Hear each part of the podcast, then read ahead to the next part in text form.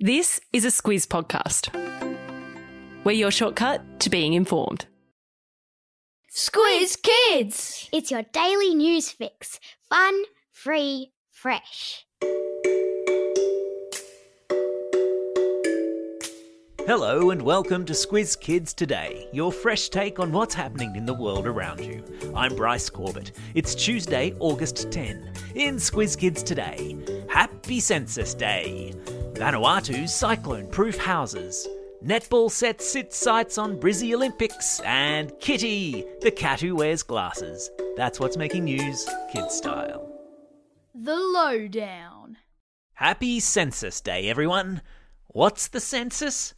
Well, it's kind of like a snapshot of the nation, where the government asks questions of all the many millions of households in Australia on one particular night to gather a whole bunch of what's called demographic information. This is stuff like how many people are living in a house, or perhaps a suburb, town, or a city, or how many of them are male or female, how many have jobs, how many are retired, how many are at school or university, how many of us speak different languages at home? How many of us belong to different religious groups? Or how many of us rely on community services? And how much money each household earns? The idea is that on one night, every five years, the government asks every house in the country to stop and take stock of who's there, and what they do, and what government services they need.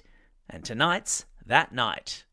Some 10 million households covering Australia's 25 million people, are expected to fill out this year's census. And it's all really important information to help the government paint a picture of modern day Australia and then use that picture to make decisions about how to best run the country. Which suburbs need more schools, which ones need more transport, which ones need more hospitals. There you go. So now you know.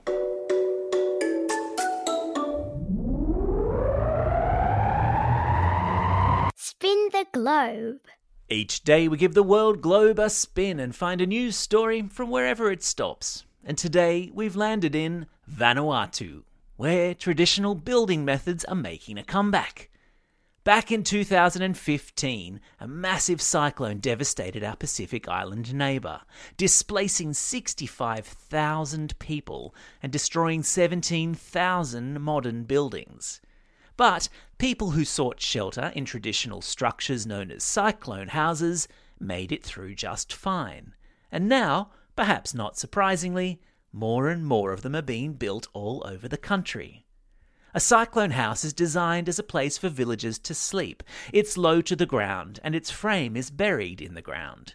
The walls, roof, and beams are all made from plants that are especially chosen for their flexibility and durability. That is, their ability to bend and still be strong. As well as being safe in a storm, locals say a cyclone house is also a great place to spend the night.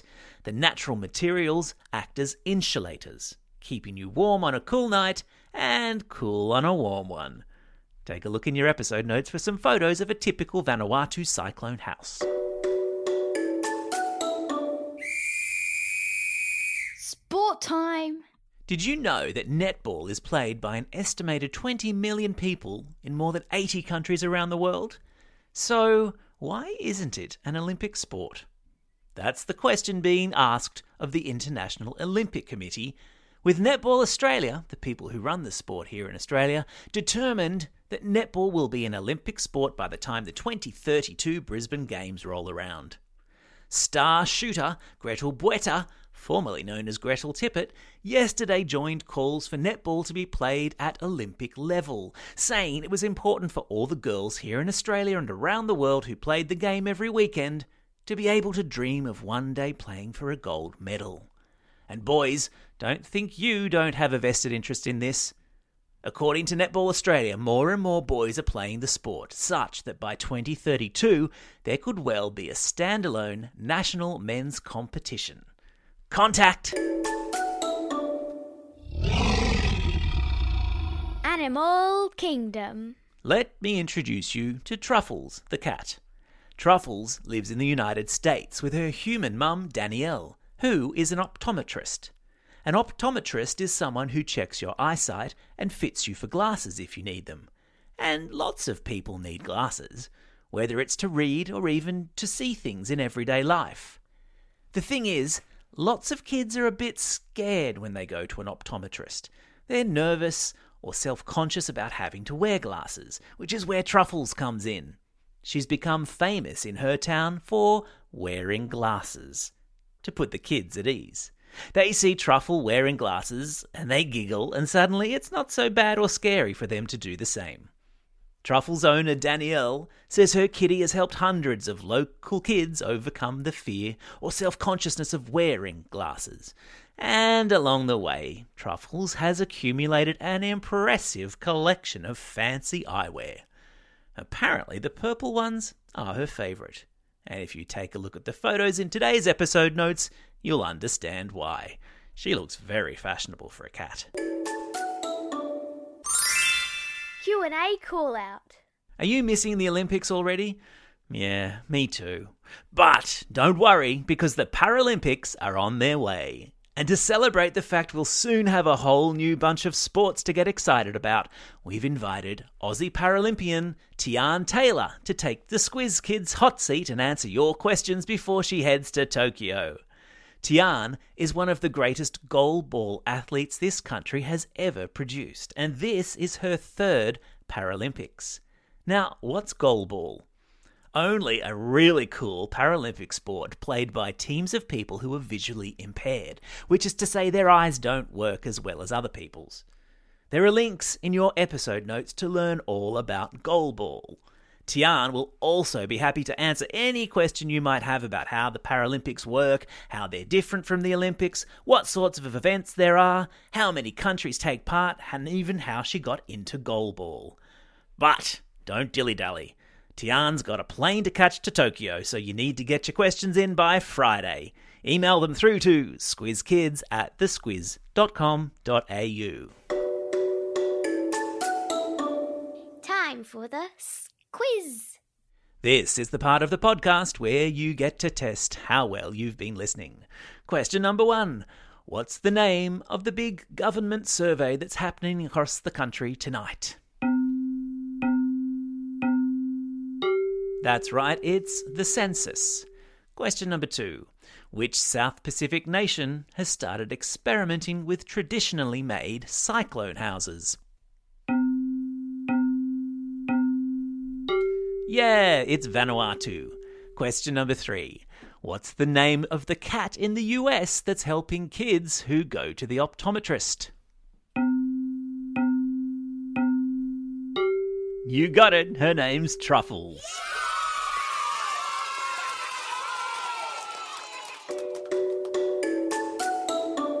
Shout outs. It's August 10, the first day of the Islamic New Year. Happy New Year! It's also a special day to these Squiz kids celebrating a birthday today. Vincent from O'Halloran Hill, Xavier from Bathurst, Akira from Abbotsford, Blake from Woodhill, Ethan from Albany Hills, Luca from North Parramatta, Isabella from Five Dock, Eli from Nambucca Heads, Matilda from Brisbane, Phoenix from Queanbeyan, Thomas and Kira, who are twins from Canberra, Emma, Phoebe, and Ava from Cannon Hill, Finlay from Singapore, and Violet, who's listening all the way over there in New York City. And a belated birthday shout out today goes to Max from Northbridge. Plus, because our friends in Victoria and Greater Sydney are still in lockdown, we're continuing to send out home learning herograms. To all the year 3 and 4 kids from Mount Terry Public School in Albion Park, your teachers want you to know how proud they are of all the hard work you're doing homeschooling and that you have to stay strong and positive. Also, a herogram to Ms. Lyon and classes 2W and 2L at Cammeray Public School. And thank you, Miss Lyon, for making Zoom calls really fun. And lastly, Charlotte in grade 1 at St. Robert's Primary School in Geelong sends a herogram to all her classmates and teachers, Miss Grinter and Miss Chelsea, who have all just started lockdown number 6. Hang in there, guys plus a couple of classroom shout outs to those of you not in lockdown. To Mr. Stewart's 5 6 class at Boorowa Central School, the grade 5 6 classes at St. Joseph's Primary School in Narrandera, and their teachers Mrs. Graham, Mrs. Smith, and Mrs. Flynn. And lastly, 4PA and Mrs. Plamenak at Albany Hills State School. Don't forget, if you've got a birthday coming up and you want a shout out, or if you're after a classroom shout out, or you'd like to send a home learning herogram, drop us a line at squizkids at thesquiz.com.au. Well, that's all we have time for. Thanks for listening to Squiz Kids today. We'll be back again tomorrow. In the meantime, get out there and have a most excellent day. Over and out. Squiz Kids is proudly supported by the Judith Neilson Institute for Journalism and Ideas.